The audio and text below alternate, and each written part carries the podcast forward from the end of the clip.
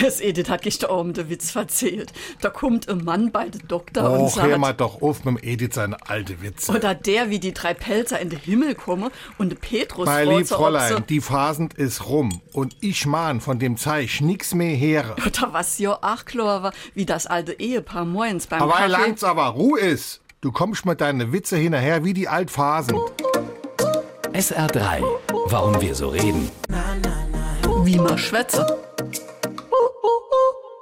Um der Herkunft dieser Redewendung auf die Schliche zu kommen, muss man wissen, dass im alten christlichen Festkalender der Termin von Ostern auf den ersten Sonntag nach dem Frühlingsvollmond gesetzt wurde. Rechnet man davon 40 Tage zurück, hat man den Termin von Aschermittwoch und damit den Termin der Phasend.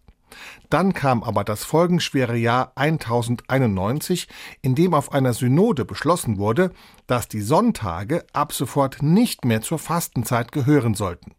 Dadurch verschob sich auch der Beginn der Fastnacht um sechs Wochentage und seitdem endet die Fastnacht am Dienstag nach dem siebten Sonntag vor Ostern, das wie gehabt am Sonntag nach dem ersten Frühlingsvollmond gefeiert wird.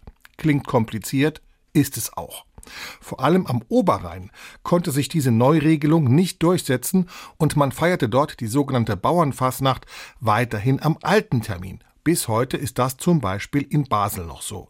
Das ist dann die Altphasenacht, die ihm ein paar Tage hinterherkommt. SR3.